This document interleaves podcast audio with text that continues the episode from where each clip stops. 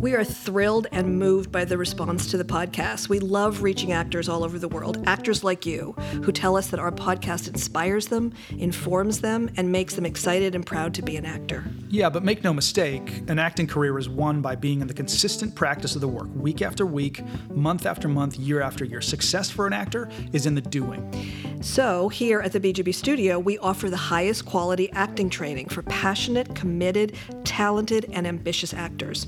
We see that kind of work transform talent into successful careers, and that makes us so happy. There is no substitute for doing the work consistently, and we offer the work of success. We are the home of your 10,000 hours. We offer ongoing and eight week on camera auditions, scene study, and workout classes. They're available now. So sign up now to secure your spot and get to work. Go to BramonGarciaBraun.com slash classes or click the link for classes in the podcast show notes. We'll see you in class. Hey everybody, it's Risa here. Hello, my name is Stephen. Stephen Braun. And uh, welcome to uh, our podcast. We're doing a special bonus episode about pilot season, and we're going to talk a little bit between the two of us, and then we've invited in a wonderful casting director and BGB teacher, Becky Silverman, who's going to join us and talk about her experience about pilot season and casting and so forth. Here's a little bit about Becky. You know, Becky always knew that she wanted to be a casting director, and she has indeed made that her career.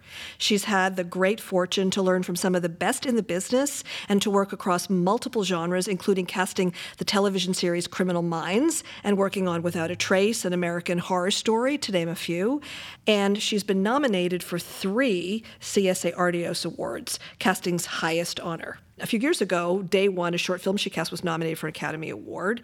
And she's a really sensitive, actor loving, hardworking, deeply spirited, talented casting professional and teacher.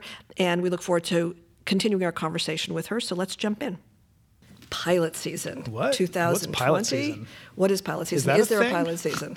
well, it is in people's minds. And should we care? Yeah, we shouldn't care, and it's a thing in people's minds. Ah, pilot season, a mental construct. Yeah, I think Wow. so.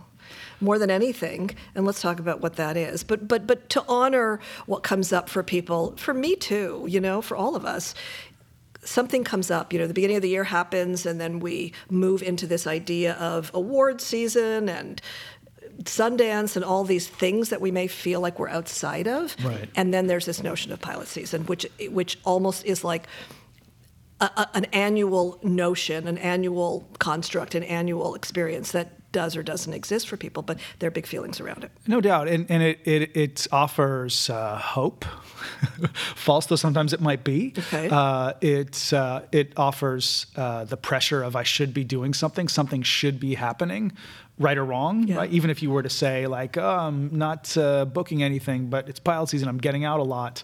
Um, I should be a part of this. Right. There's Yeah. some folks who either this pilot season or historically have spent, you know, pilot season, um, and we'll talk about exactly what that means uh, in a sec. But uh, living out of their cars, you know, like you have uh, food and change of clothes, because you're going from Oh, right, one audition right. to the next, to the next, to the next, and basically you're on the road all the time. You're just showing up to these auditions completely frazzled and blah. But that may across- be yeah, an antiquated notion, and Yeah. it feels like every single year. It's uh, it's dissolving uh, into the ether more and more. Yeah. Because of technology, because uh, of all sorts of reasons, which we'll yeah. get into. Yeah. And and so we just want to acknowledge those feelings that come up for you, and, and it's important for you to just stop and acknowledge what that is for you. What does pilot season mean to you, and what does it bring up for you? And to take a look at that and to see what's real, what's constructed, you know, and what or manufactured. And we're going to talk a little bit later about what you can do about that, Right. so that you can have a healthy, successful time of year slash pilot season. Yeah, and so maybe best place to start with what actually is pilot season, and by that I mean not the the mental construct, but the industrial construct, the, the construct of our industry uh, as it has been created uh, over the decades. To uh, create and process uh, television, and sometimes not good television, but television nonetheless, um, as opposed to the pilot season that lives in your head, that is uh, the thing that causes some sort of pressure, makes you feel shame or like you should be further along than you are, or, uh, or this is the opportunity of a lifetime. Sure, pilot seasons past, right? Like, Right. well, last year I went out, or five years ago it was different. Or, uh, all of those stuff, uh, all those things in your head that we will separate from the actual thing that is pilot season, the actual industrial construct. Risa, go ahead. You've uh, you've been through some pilot seasons. I have been through some pilot seasons. I'm definitely uh, have some war wounds. How many pilot seasons do you you've been through?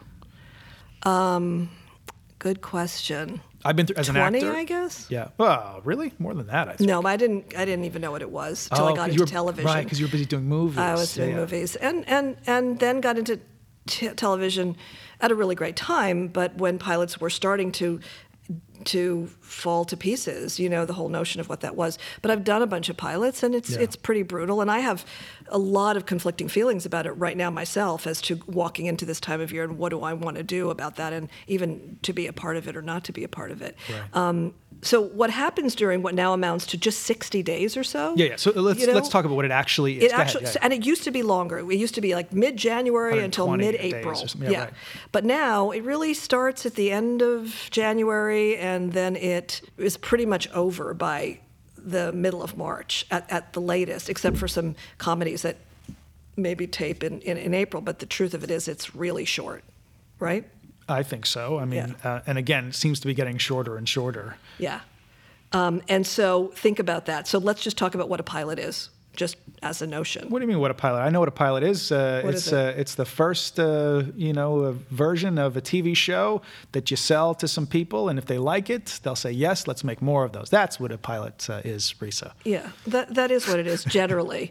Um, We can get more specific. Than but that. It's but it but but and this leads to all of the pressure it's one single episode that's made and tested with audiences and either picked up to series or not and the number of pilots that are picked up so if they're if 80 or 90 are made by the major networks and that's all it is it's eight you know the, the four networks and a couple of others. And if they're 80 or 90 made maybe 20 are picked up and maybe of those 25 last through the first season and maybe two through the second season or three. I mean, we're talking about like this this sort of funnel from big ideas to actually and you think oh 80 90 that's a lot. You know that's like 1300 jobs. But it's it's really not very much in terms of what the end result is And that speaks to some of my trauma around pilot season and Okay. doing pilots as an Yeah, yeah, actor yeah. and coaching them now too, because that bottleneck creates this frenetic, um, uh, you know, emotionally violent. Oh my God, we have to get this done. We have to get this on the air. There's 130 cooks in the kitchen. They all have different ideas. Right. So, so the, the the script that you, as let's say, as an actor, when I was doing pilots uh, during an acting career, but also now the scripts that come in when we're coaching audition sides, some of them are completely fucking unintelligible, and I, I don't mean that with any disrespect. It's just like you see that, wow, everyone is just running around with their hair on fire.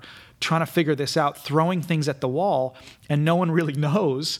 And and so Yeah. then an actor enters this situation and tries to elevate this thing to the level of humanity. It's one of the reasons why in our even in our pilot season workout classes or audition classes, um, yes, we'll deal with pilot material, but we have to offer the caution that if you as an actor are working on pilot material consistently, you are not getting the full extension of your muscles um, because when you actually address this kind of material that comes from this pressure cooker that you're describing, of this one singular episode Right. that's supposed to spawn seven seasons and a franchise or whatever, um, you really have to show up really muscular so that you have to fix what's there and elevate it to the to the level of humanity. Yeah, and, and to speak to that, so writers write pilots, they, they try to bring everything they can possibly bring into that st- one story, into those either 22 minutes for a half hour or 44 minutes for an hour. Remembering these are commercials on network television, and they are they're bringing they, they have to introduce all these characters. They've got to they've got to identify those characters to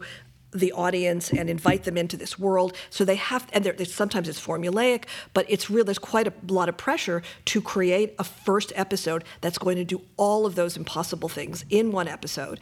And so some writer or a couple of writers have put their hearts and souls into this thing for months and months and months and months. And whether or not it's formed or even close to a real story, when it gets picked up, suddenly it's like it's it's put on this pedestal. Like it's at this top of this mountain and everything has to be amazing in order for this thing to have a life. And so all of those people the show creators and all the producers and everybody around it they will do absolutely everything they can, including selling their firstborn, in order to get this thing to be picked up. So then, uh, the lead character, who w- was once a subatomic particle physicist, and the thing took place in, uh, you know, Azerbaijan, now all of a sudden it takes place in Detroit, and we're going to have Kevin Costner be the lead, or what you know what I mean, like those sorts yeah, of things. Like, exactly. sure, whatever. Let's get this damn thing on the air. Yeah, yeah. Whatever, to pay some whatever bills, it takes. And you know the way I, I know we're jumping around here, but it's it's it, there's we have a lot to say about this. If if you're an actor and you want a shot at this thing, what they're thinking is they're competing with all of the streaming platforms from the same networks. They're competing with all of the alternative platforms, Amazon and and Disney Plus and you know Hulu and and yada yada and Netflix. Um, and so they need to get their their casting to a level where they believe that test audiences and America is going to want to tune into their show more than they're going to want to tune, tune into a Netflix show and more than any other pilot that's being made. So they are going to start going after the craziest people because Meryl Streep is doing television now, right? So, like, why won't she do our pilot? Viola Davis's show is ending, so she should come do our pilot.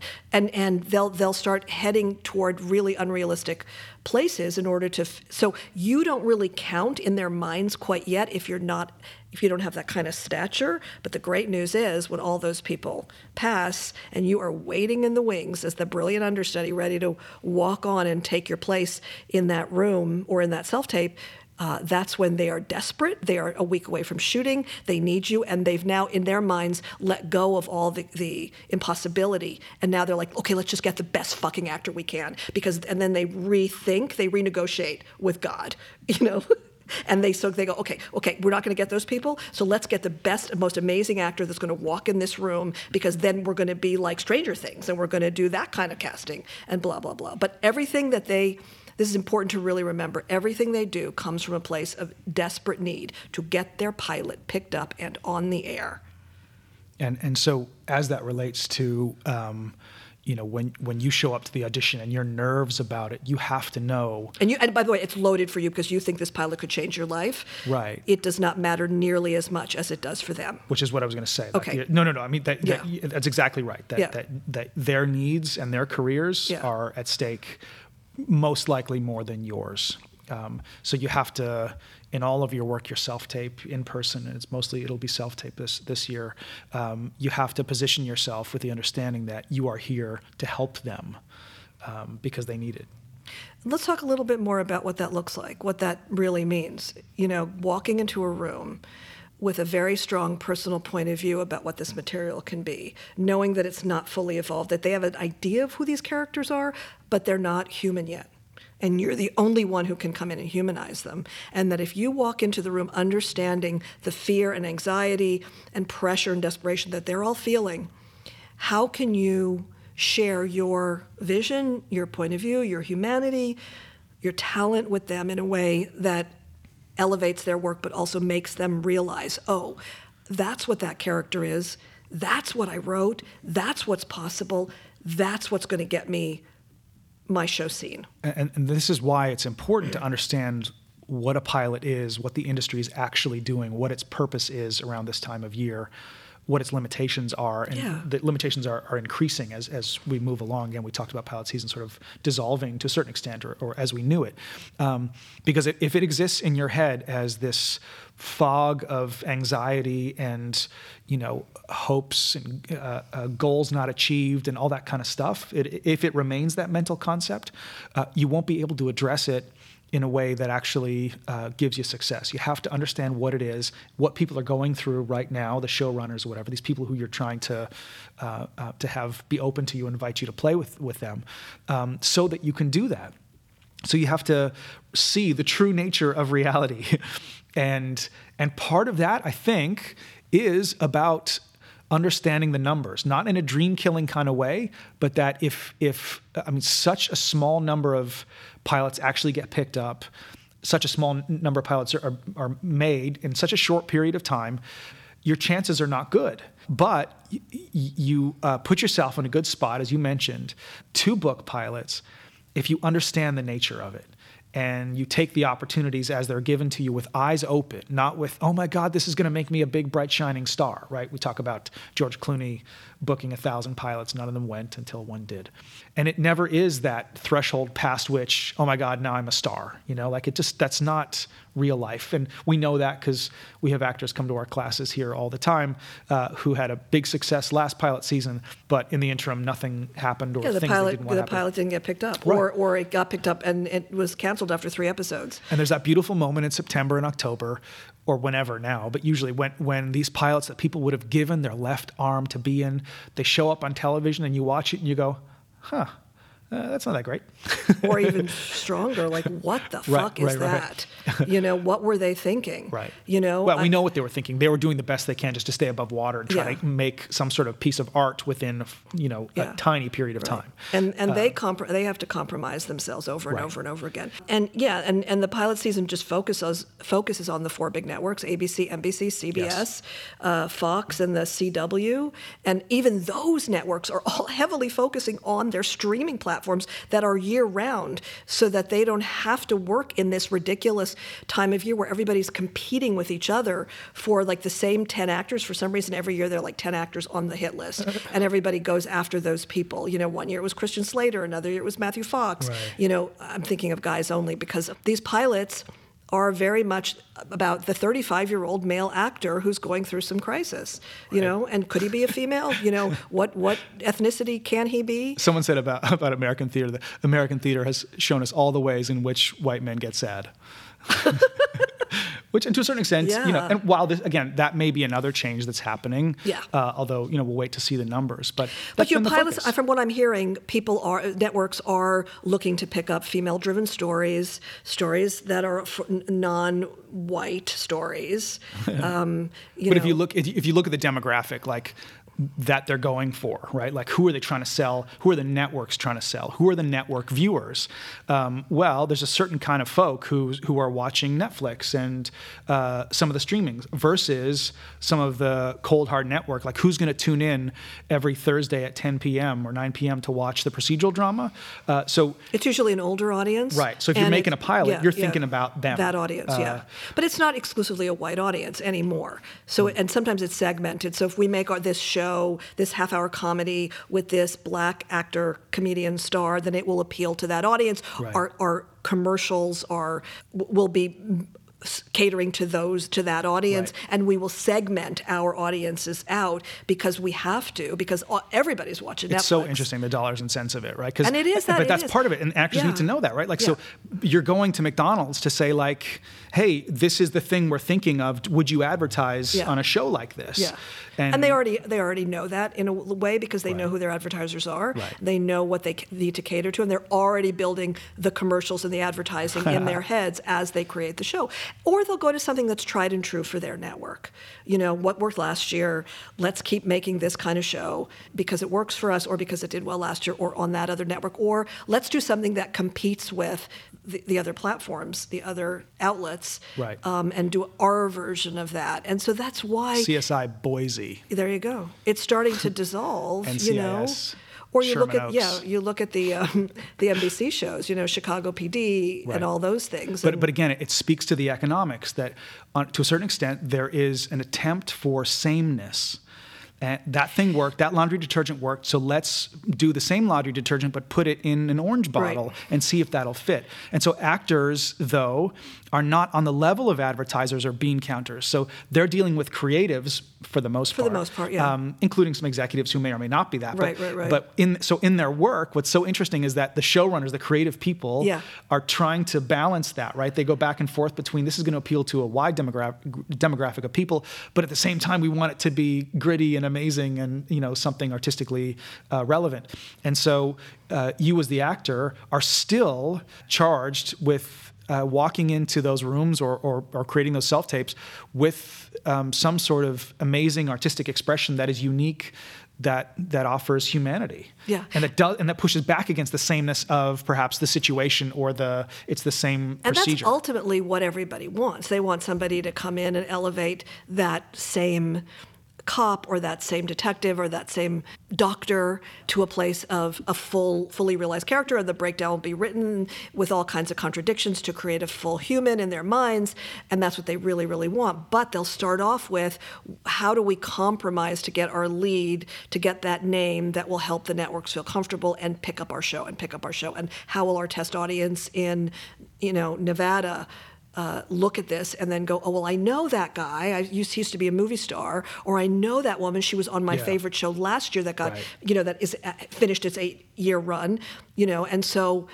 Who are those people? So when Grey's Anatomy is over, then all of those people will have their own shows because people will watch them, and that's what people will want. So that's the dance that they do between what do we do to populate our casts with human beings that will that, that are our dream actors that will help us tell our story versus what is it that's going to um, satisfy Right. the bean counters, the advertisers, the test audience, and ultimately the American audience, whoever they may be, or the international audience, whoever they may be. Sure. Because that, that's another new consideration. So all this stuff, blah, blah, blah, basically says to all of you, listening, this has nothing to do with you and your talent. So how do you accept all this, you know, incubate it all, and then come out the other side if you are getting a pilot audition and if you're not we'll talk about what that looks like if you're getting a pilot audition what do you how do you come in with the full force of your talent collaborate with these people offer them something generously because they are exhausted and terrified so that they feel like they're being heard and seen and their work is being realized um, and then walk out whole saying i help them evolve and elevate their pilot script and I can go home now and feel like I've been creative, collaborative, and done some good work today. Yeah, I mean, I'm a big fan, as you know, of shutting off one's head when one can, uh, which is hard for actors. And so here we are filling their heads with all of these notions. The point, though, is, and I, this is what I think actors uh, um, should understand: a, you can't control any of this stuff, Right. and nor should you try. Like trying But to. I just want to say it's information. You just once you have it, then it doesn't. It's not magical. Exactly, and, uh, but but it it creates the space in your head of once you have that understanding. Oh, I can't control any of this. I'm not going to si- decide the trends or whatever. But what can you control? And so, with the understanding that they are they the showrunners and the decision makers and casting directors uh, are not sleeping, and uh, you know they're probably eating not as well as they can, and this is just a nutty time for them, right? It's it's and they're in this fog um, because of all those things and because of the demands and the demands within a very short period of time. Uh, you are best served by offering work that is cleaner, I mean, pointier, uh, bolder, more specific. Like during pilot season, the answer is not to think more to figure out what to do so you'll book.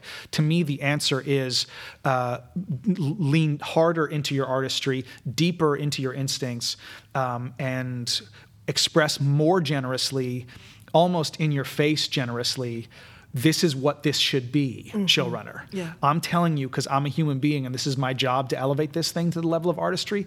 This is what this is. Trust me. If you start hedging your bets and trying to be all things to all people, the system is going to be like that anyways. Just apropos this discussion of the frenzy of they, they don't have the ability to, to see things clearly. You have to offer clarity in your work so that they see clarity and they will be drawn to the clarity. It will be a salve for them. It, it'll calm them and go, oh my God, yes, she took care of us. That yes, that's what that is. Um, And, so and be the calm in the all storm. the time. Yeah, yeah, yeah. And you have experience of that, Risa, like people walking into this pressure cooker of, of a, an audition room where everyone hates each other because they're three months in and can't cast the thing and nobody knows what's going on, and someone calms the room. Yeah, just by showing up fully, Right. You know, and and and just offering something really personal of themselves in the storytelling. Um, I remember one time I was in a room with a very uh, big executive, no, not an executive really. She's a producer, and she didn't. She she hated to be in rooms with actors. Why? Because it scared her because she felt like she had to take care of them, Yeah, yeah. and it made her really nervous, and she didn't know what to do about so it. So weird, And so she would sit like they created this construct where they she and her her team sat at the way at the far end of this massive conference table, and I walked in there going, "What what is happening here?" Because You're- lepers are walking Yeah. in and she needs to be away. yeah, yeah, yeah, yeah. so slowly, I got her closer and took the conference. Said, "Let's do it in this room, over in this place, and at, at the production office." And then that started to happen, and she was, she said, "Oh, I'm so uncomfortable. Can I sit in the back? There's no back. Oh my God, what am I going to do?" And I and I said, "Let's just try a session where you're you're in there, and we'll see what happens." And the director was was fairly communicative for the epi- for the pilot. And just so you guys all know directors are brought in to help create this thing. And for them it's huge because if the show gets picked up they get a piece of it for the rest of its life. Hallelujah. so every director right now is looking for a pilot. Right. Gotta Oscar winners to be and have who have been. Because in their mind they're thinking I do this pilot and you know I'm set for life. And I've seen that happen for people. In any case what happened was act, during this session we were doing this one part and actor after actor came in and was you know these guys who were in their 50s and 60s were performing and they were nervous they couldn't remember their lines and they were just all over the place huge mess. And we were seeing a lot of celebrity guys because their managers had begged us to see them because they needed to come back and she said to me, "Okay, okay, I, you, you've, you've done your experiment. you know, it failed. I'm leaving." And I said, "Just like there's just one more guy. I really want you to see this guy." And I really meant that. Um, guy came in and he just was, looked at all of us. He said, "I haven't auditioned in a million years. I am here because I love this show, and I don't really know what you want me to do, but can we just, you know?" pretend we're in a rehearsal and play a little bit and, and we did and he was amazing and she actually offered a note that he took and she got excited and he got the part. I mean, took a while to get the network to sign off on him because they didn't think they thought he was a bit of a has-been. Um, he is not. He never was. But and he had to come back and and, and do a test uh, for them. But that experience changed it for her because he changed it for her because he came in and said, "This is all a bunch of nonsense." And he said, I saw all these amazing guys in the waiting room who I've, you know, revered for a lifetime, who are a little older than him. He goes, I can't, I don't, you know, each of us is individual. We each bring our own thing to this. I don't know what really you want me to do here because I've never auditioned for a pilot. And he just said, let me just show you or work with you and figure out what this is. And because he gave us permission, not me specifically, but the, the team, the creative team, permission to let go of their own anxiety and to come back to the work and to offer that to them. Oh, yeah, we've created something here. We actually want to make something that we love, that we want an audience to love then he brought humanity to it and he also brought this amazing sense of collaboration. And because he did that there was there were gasps and who would have thought and how amazing and let's do that. And they fought like hell for him. And uh, he got the part and he was great. Yeah, I mean, and it it speaks to on so many levels. Um, pilot season is such a great example of this Buddhist notion of craving. Everyone wants these things so badly, and they're so scared because what if they don't get them? And it's just that heightened, tense, deep, obsessive need all the time.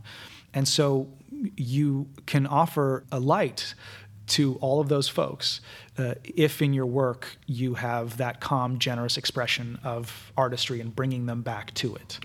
Um, th- to me, that, that's how you find success during and that's season. what does it every time. And you know the testing process has changed now because the networks used, to have you do this song and dance in person Yeah. where you'd go to the basement of cbs into this really dark room and you'd perform for 40 executives all needing to be there because they needed to f- feel purpose in all of this with, with not the intention of being moved by you. They're looking at you dollar signs. I mean, it's not. A, it's a it's a cold room. and politics. Like there's there's so many politics in all of this. Again, nothing that you can can say or do. But the good news is that I guess in any of this is that if you can come back to the humanity of it and, and to understanding where people are coming from, um, and even the testing process now is done on tape, so they'll watch it on tape, so you Right. don't have to put actors through that horrid process where they have to sing and dance in front of the network brass, Yeah. and then that one moment, that one moment becomes the defining moment. Um, and, and again, we love the notion of what you can do during pilot season with self tapes. We have a whole other podcast on self tapes that we will attach uh, the link to in our show notes so that you can uh, have a listen and, and come back to how you can make a great self tape that will penetrate all of this craziness. But of course, this is all relevant to actors who are well represented and well heeled and uh, will uh, um, will participate actively in pilot season. They'll be invited to the party. And of course, the majority of, of, actors won't. The majority of actors will feel like they're on the outside.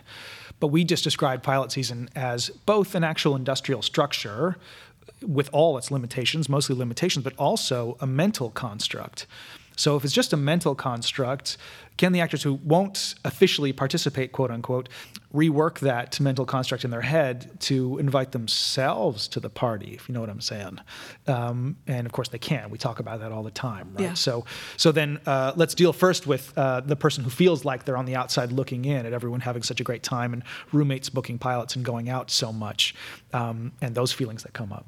And it can be any somebody who's new to the industry. It can be somebody who's been around a little while and just hasn't uh, gone out for pilots or isn't getting a lot of pilot stuff because their agents are focused on other things or their agents you know can't even get them in the room or they don't have an agent. And it can be for people who have had big pilot seasons and for whatever reasons that's not happening now. So there are a lot of you who are having that experience. There are a lot of us who are having that experience you know, we, we often uh, say that it's tantamount to like some prescribed holiday, like New Year's Eve. You better be doing something right. really fun, and there's this moment when the ball drops, and you better be doing X, Y, or Z. Well, one can think the same thing about pilot season. That I, I well, I should be at the dance. I should be uh, engaged and up for pilots, and people you know that I talk to at the gym like oh it's so busy or and, and my response is well it's not so what do you do well the answer is you you create it anew in your head and make it yours so our answer to someone who feels like they're on the outside is make those 60 to 120 days um, a period of unprecedented artistic output. Like start now to say, uh, uh, I'm going to sit down with a calendar and map out the next two to three months or whatever, and create a schedule of artistic output, including, uh, you know, shooting your own self tapes, uh, writing monologues, writing scenes, getting together with with other actors, reading through scripts, getting in class, etc to create uh, this structure that is your um, you know robust expression of artistry within that same period of time. So a couple things happen when you do that. Well the wheel starts turning. You start radiating the work right? So in this period of time when people are looking for that next thing, all of a sudden you're in and around other actors in artistic communities uh, where you're you're giving off your work, and there's something about that that makes the industry come back around. It also pulls your head out of your own ass, so you don't wallow, you know, sitting on the couch playing video games and eating ice cream. And feeling like a failure. Feeling like a failure. Right. Like managing the ego and the mind and all that is so important. And the other thing is if and when the industry does come calling, you're deep in the work. You're practicing. You're flexible. You're balanced. You uh, you have the ability to just jump right in, which is, by the way, what they need this period more than most. Right, right. Uh, you're going to, to, to Louisiana. You're leaving tomorrow. You'll be there for two weeks, and blah blah blah. Yeah. Yes, great, fine. And it's the actor who is deep in that practice, or who just came off, you know, a play, or or is in a play, or is or just came off of a show, who is whose muscles are are oiled and they're ready to go, and you have to be ready to go. You have to be working at that level, and you have to feel like also this pilot audition, if you get one in three months, is not that important because here's the other thing, and this goes to the non pilot season, pilot season. You need to be that way all year round because pilots are being made all year round. And you need to, when you get an audition, it may be important, it may not be important, but you need to walk into that fully, fully um, immersed in your artistic practice. So the quote unquote pilot season specific classes that we offer here, the pilot season workout, on camera classes, both eight week and in our ongoing classes, um, will address on camera work, audition work, but specifically um, beyond both of those things, how to stay in the practice consistently so it's not just the focus on the slam dunk, just the focus on the home run, just the focus on the knockout punch, but all of the push ups and the exercises and managing your ego and head uh, and, and the kind of artistic work, even that allows for that moment to happen. You can't have the singular focus on that moment. That you know six page pilot audition for that procedural drama uh, because it doesn't work that way. Or on those six weeks where you feel like you're not invited to the party, you've got to throw your own party. Absolutely. You know, and right and- across the street. Yeah, exactly. Yeah. And then people will come to your party and you'll be a happy whole actor. And that's what the goal is here anyway. So there are so many things you can do. And if your instinct is, or even if your agent says to you or friends say, you're going to go to San Francisco to do a play, or you're going to do a play in LA, or you're going to, you know, leave town to go write something in a cabin in Big Bear, or you're going to go do that, you know, writing workshop or whatever during pilot season. You're, you crazy? You go, no, I'm not crazy. I'm totally sane, and this is going to serve me. And if somebody wants me to do something, I'll either self-tape from where I am, which is what they want in any case, or you know, I'll drive or fly back if it's that important, and and and and I'll be ready, and I'll miss a show if I have to, but I, I will be in and of the work. And so what we uh, prescribe is that you uh, create this artistic calendar for yourself, and you you you have a goal.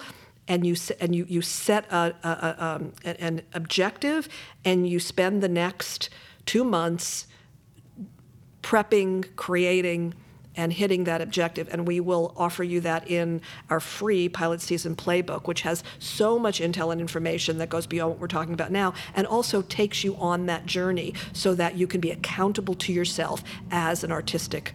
Uh, leader. So what as you're doing, creator. what you're doing is you're hijacking pilot season. You're, I love that. You're saying, okay, I this is that. happening. Yeah. And you guys are doing your thing. Yeah. And alongside of you, parallel to you, while, while you're beating your you know head against the wall, I'm going to be right beside you doing you know an unprecedented amount of consistent uh, work that I'm going to output, be it writing or acting or whatever else. And uh, and if and if you turn and take a look at me, I'll be there right there with you. And if not, that's fine too, because I'm really engaged in, in what I'm doing yeah. here. It's a great So- way to live. Yeah, it's and and then that carries on because now that becomes your practice throughout Right. the year. So we ask you to declare that for yourself. We'll talk about that a little bit later um, in the podcast. Yeah, yeah.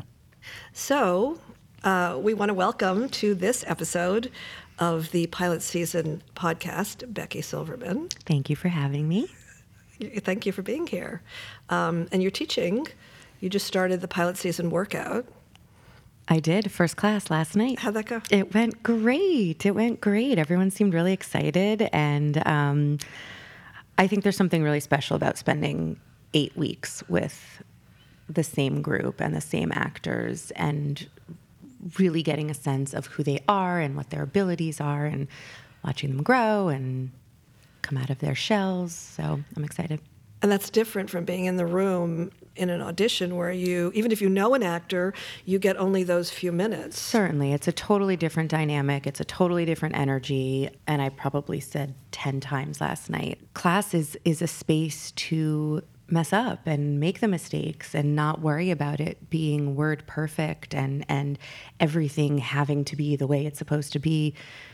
What are we doing there then if that's if that's what it is? So so I I don't want it to be perfect. I want room to, to work and to grow and see where it, how it all evolves.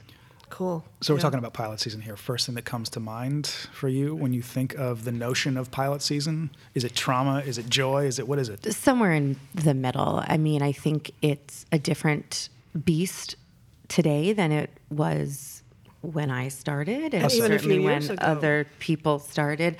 Uh, well, the cycles are different. So, Right. so even though there still exists that that rush and that madness, it doesn't feel quite as crazy as it used to be because you know that the streaming services or some of the, the cable channels are doing their pilots at a totally different time. Um, so the scrambling for the three leading men that everybody wants and who's going to woo them the best to get them on their network it doesn't exist in that same way i don't think But there still is the those per, the two guys who wrote that, you know, supernatural, you know, pilot um, about you know teenagers who become, you know, gods and also do musical dancing and singing. Their their hearts and souls are in that, and that's not a real pilot. But if anybody out there wants to write it, go ahead. but it feels Right. like, like it could be, yeah. 100% could be Right. But for them, just gave someone a brilliant idea for, for those two guys or two two women or guy and woman, what- whoever, whoever, they are. I mean, people are coming at, at casting directors mm-hmm. with mm-hmm. This is everything to me. If, if you find me, so I wrote this for Adrien Brody and, and, and, and Robert Downey Jr. And I know I can't get them, but who who is there who will who is either known or unknown? And and please pull that name out of your hat, like right here in this interview, because for those of you who don't know this, casting directors, including me and Becky, have to interview for jobs just like you do. And there's a lot of like, will you save me? Will you elevate me to the promised land? Will you get me Adrien Brody and Rob Downey Jr. or a version of them? Mm-hmm. Um, so there's still that coming at you with with such need. I find. And then that's right. Then that's yeah. where we come in and we say, well, what about this person or this person? No, I don't think that person's right at all. Or and then you get that that comment of I never really thought about this person as this. And then that's when I think our jobs come in to say, I saw him or her in this, or I saw a glimmer of this in this part, and I just think that this would really allow her to shine. And hopefully, you're working with someone who respects your opinion and has hired you for your opinion, and they listen to you whether they, they say yes or not is a different story, but right. So you are at least discussing right. and and having a conversation rather than it just being this is who I want. And so then what happens bust. when you're down the line with with the the creative team investing in this person who you got them excited about and then you're going simultaneously or thereafter to the studio network and the network goes what? No, I don't know. No, that's not, not right. We would like you to think about this, these people. Then you have to come back and convince your creative team about somebody that you don't even believe in. What is that like? That is part of our jobs as as casting directors to negotiate make, and make every and make every make sure everyone's happy, make sure everyone's being heard. Um, again, hopefully your producer is someone who understands that that is a possibility, knows that I'm just going to go with she for all of this. Yeah. She needs to choose her battles wisely, yeah. and that might not be the one to pick, even though it's an important one. I mean, your cast is your cast, and when you're casting a pilot, that's who you're going to have for more often than not the duration of the series. So yeah. it's a big deal.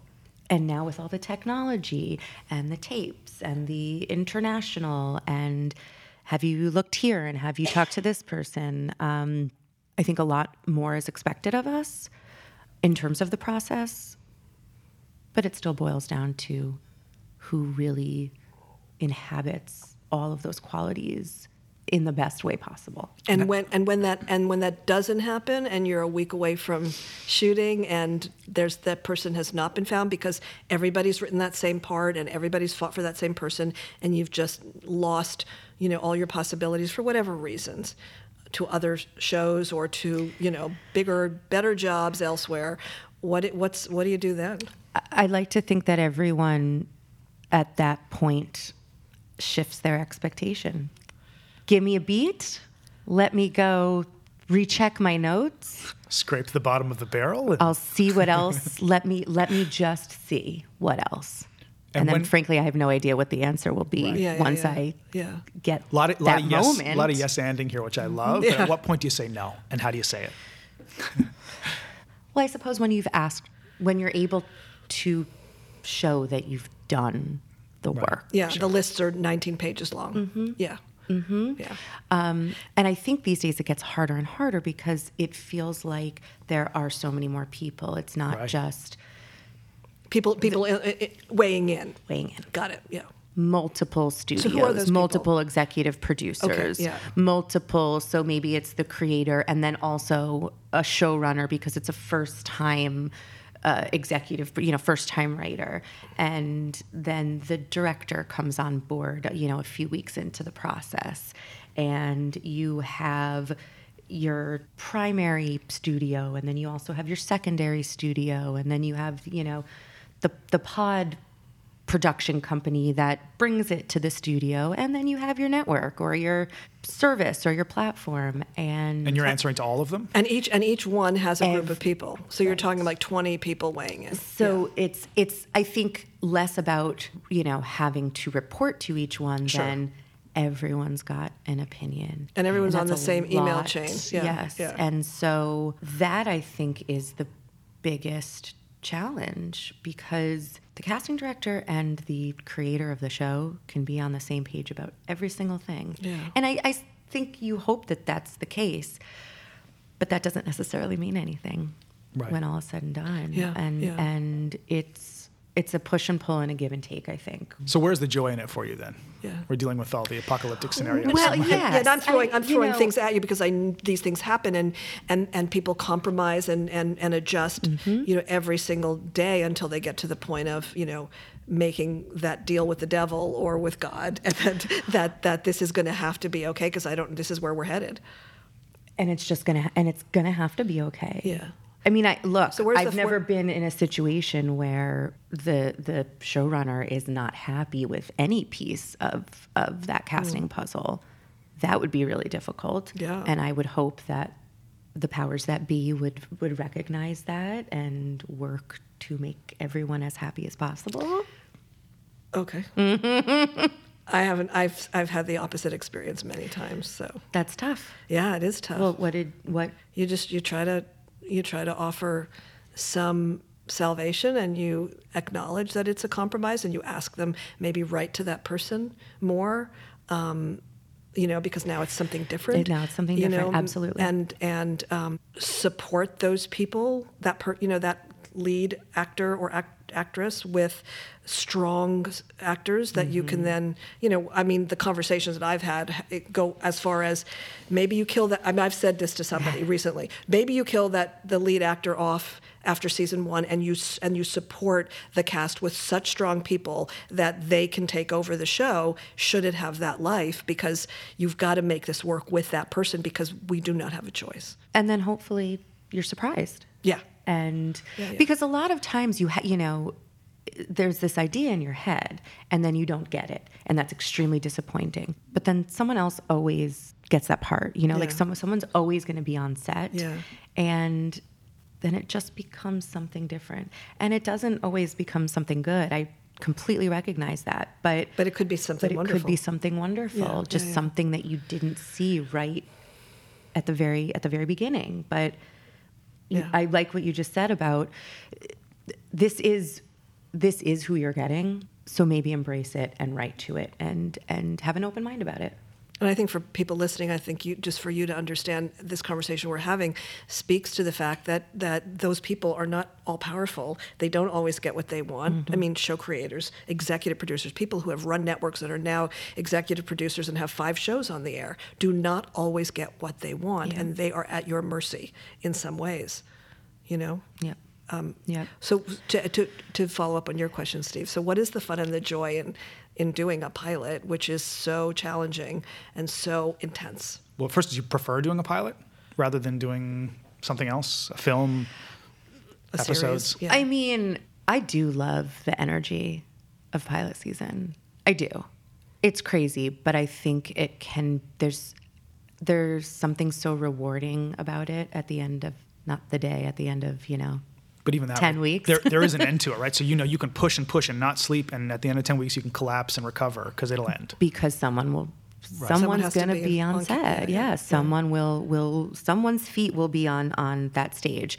I do love the process of of casting a pilot and I think the fun and magic happens when you veer off just a little bit from from that straight and narrow and it's extremely rewarding when your producers respond to that where where like i said earlier like i didn't necessarily see it that way but i i really really like it and that's the best part but that that happens in episodic as well i think it's just a bigger picture when when it's a pilot Because you're creating from scratch. you're creating from scratch. Right. You you are as the casting director and the actor. What are they bringing to this unknown? It's it's up to them to. They're not creating the world, I suppose, but they're only given and not always sixty pages or thirty pages, and they kind of have to create a lot of that that life and that backstory for themselves. And, and speaking to that, what is it about pilot season that is different for actors in terms of what you see in self tapes and in the room? Like, how do they have to switch things up, or do they? Uh, to, in that process specifically?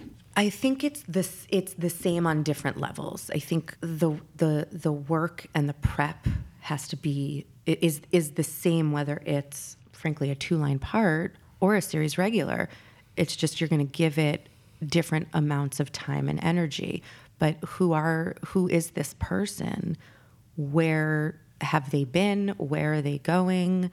And I think it's important to bring with pilots when creating a series regular you have to bring something of yourself to it as well. Not something crazy or different or that isn't even on the page, but just something. You have to bring that character off the page and to life. And that's for what, the first time ever. For for the first time ever. Yeah. Yeah. Yes. Um, who is this person?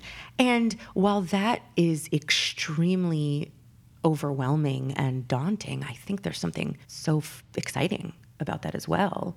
That you know you're given these parameters, and and sure, I think you should listen to them, but also give yourself the freedom to to create this brand new thing. And that's bringing, if you bring yourself fully to that, because at the end of the day, people are really casting human beings, not characters. You know, when you're Mm-hmm. when you're creating a group of people who are going to be together in this emergency room or in this in this police station or you know in what you know in this Group of this friends, group of friends, yeah, building. this band of who, brothers and sisters, whoever Mm-hmm. they are. It's it's it's really who are these? Who are you as a human being, and and how do how do you move people in that room, and how do you bring your own personal point of view to the to the story? That's Mm-hmm. the thing that wins the day, I think. I, I want to chat just a little bit about where you find actors, and you know, we talked about the series regulars and what that looks like, and the lists and whatever. But in as much as it feels like people are looking for volume these days, and you have access to volume through self tapes from all over the world, um, is there a world this pilot season, for instance, in which an actor is unrepresented? Uh, super talented. Maybe you know she's putting up her one woman show, and like people know her, right? But like she doesn't. She's not in the rooms all the time. At which it gets to a point, you know, in March where they're still looking, and someone will sort of peek around in places they wouldn't normally, and you and you bring her in.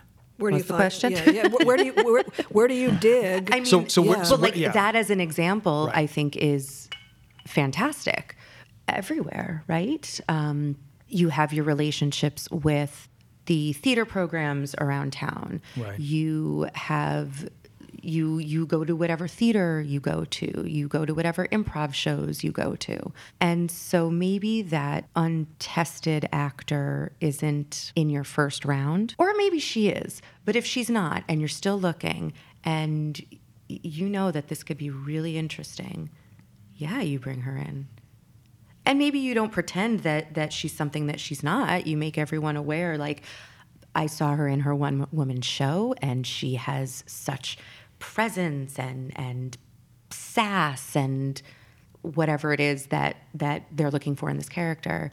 She gave a great read for me the other day. I just wanted you guys to see her. Right. see what happens from that. Hmm.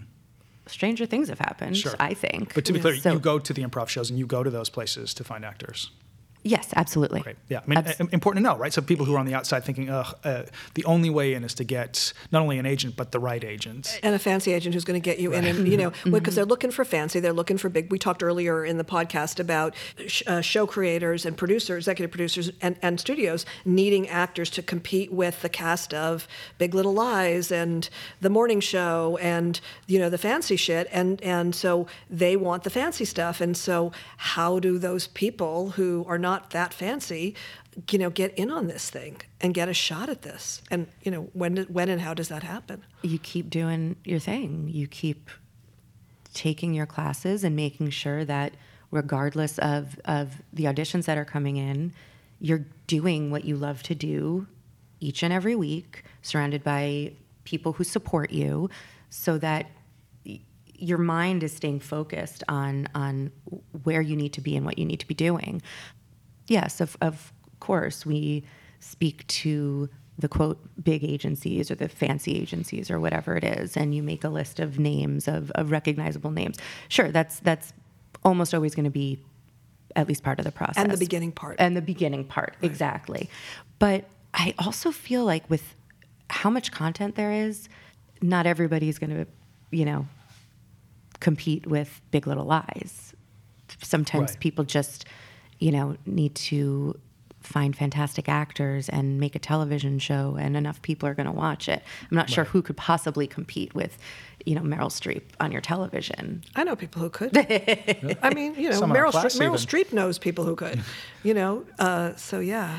But th- I think that's so important though because our audience, you guys listening, um, you know, may feel like I don't, you know, know how to get a, have a shot at this thing, and it just every casting director, every person we've spoken to on the podcast and who we know, I love that you're saying that, comes back to that. And I, you guys need to hear this that that people do look outside the the obvious channels, and and and the the message is keep doing your thing, keep immersing yourself in the work, keep doing what you love, keep those muscles flexed.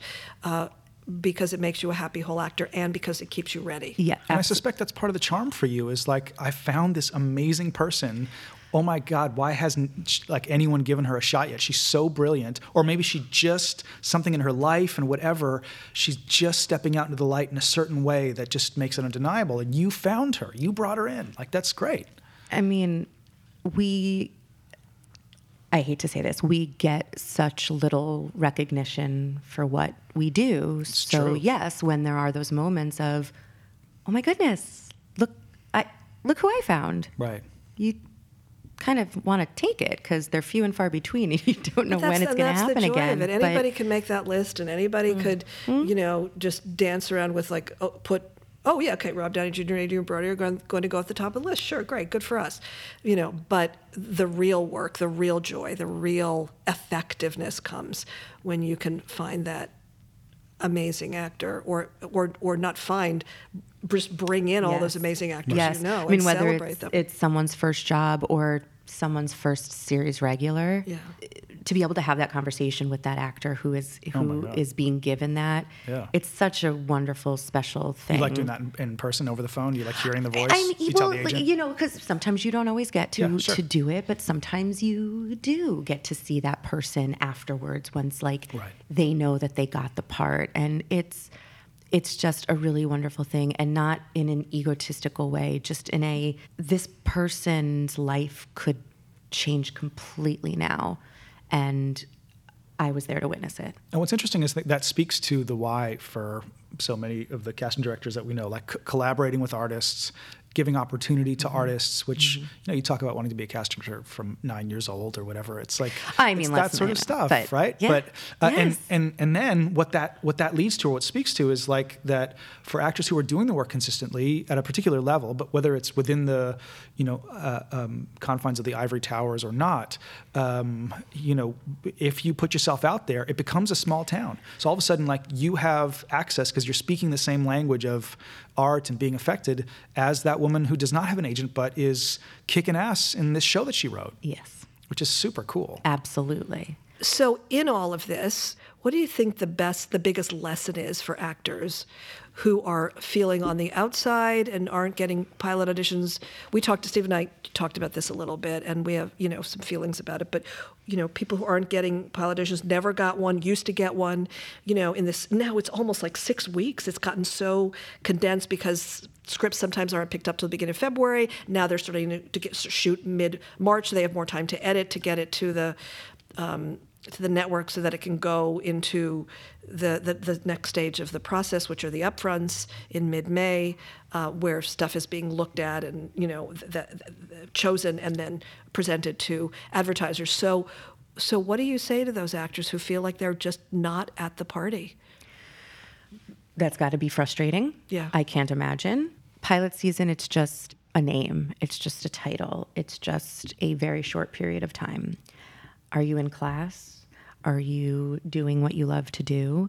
Are you keeping yourself immersed in that world? And even if you're not getting to to do it at a pilot audition, are you getting to do it elsewhere? I think that's the number one thing that's going to keep an actor going mm-hmm. and positive and happy and fulfilled. And then getting a little more specific than that, I think make some self tapes. Can't Yeah. guarantee, you know, you're you're not going to be guaranteed that they're going to get looked at, Yeah, but do it. I Do it I and love that. send it somewhere. Yeah, I love that Because then you've you've done something. You've done it. Mm-hmm. You've been proactive. You and and you know what? It might get watched and it might be great and then you never know. And you can get access to auditions uh, in all kinds of ways if you're scrappy enough Mm-hmm. through friends, you know, getting getting online to where they're posted. Because during the interesting thing, pilots are actually put out there the whole script, which doesn't happen in episodic or in films because nobody wants to, to you know let those secrets out in the storytelling. Mm-hmm. But it, a pilot script will be out there for the taking, and they're and so they're not that hard to find, and you can you know get into a self tape practice where you actually do this, like do a self tape every day for six weeks or five days a week for six weeks. You know, be in this self tape practice so that even past this pilot season construct time, you're now a self tape. You know. Aficionado. Aficionado, Yeah. absolutely. And you've done all the do's and don'ts of it, and you've practiced it, and you've made it your own, and you've made little films as self tapes, and you've just really dug into that process. Yep, you've been doing your thing. Hopefully, you've been watching them back to see what works, what doesn't, what looks good, what's too bright, what's too loud, what's too this, so that you are a pro. So that you don't even, you know, you know exactly where to go and where to stand in your apartment, and there's not really a question, and you can just And they become it. easier. They mm-hmm. just become much easier and more fluid. No scrambling. Yeah, yeah.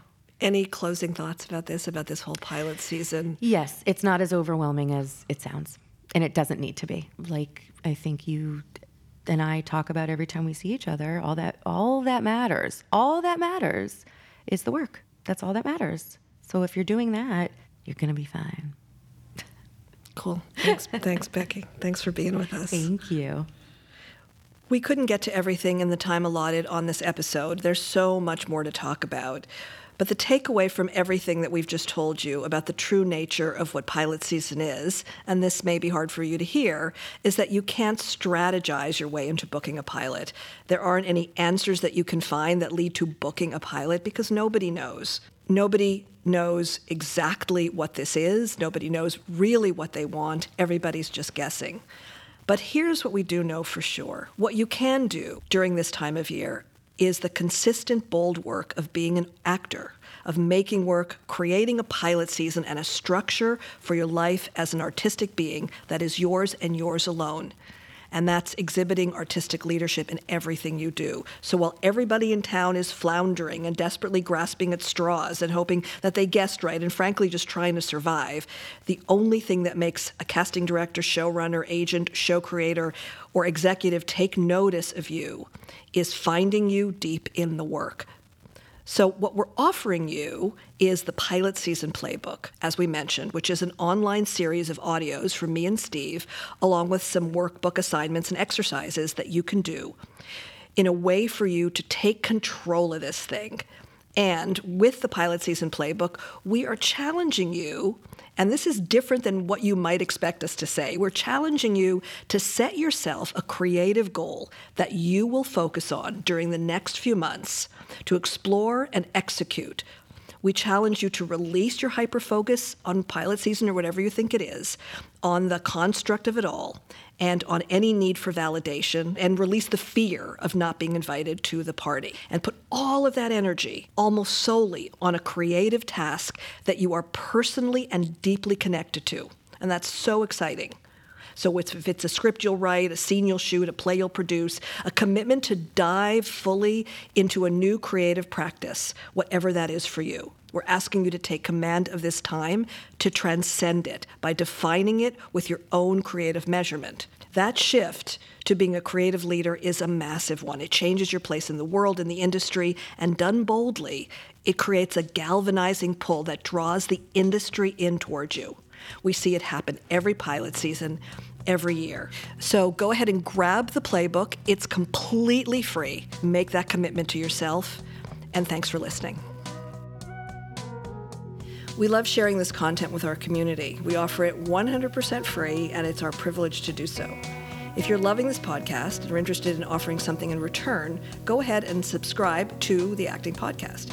Then find us on Apple Podcasts or wherever you like to listen to your podcast and leave us an honest rating and review. Your words will help us bring this work to even more actors and artists around the world. Thank you so much for listening and for being here with us. We love how this community shows up for us and for each other, online and in the studio. And as a thank you to our incredible community, we want to give you an amazing free gift. It's called the Comprehensive Guide to the Perfect Self Tape. So all you have to do is screenshot your review, send it to theactingpodcast at gmail.com, and we'll send you an exclusive gift of the Perfect Self Tape Guide to take your work to the next level. And come visit us online at thebgbstudio.com. And if you're in LA, Atlanta, or New York, jump into a class with us. We're here to get you into the kind of shape necessary to be successful.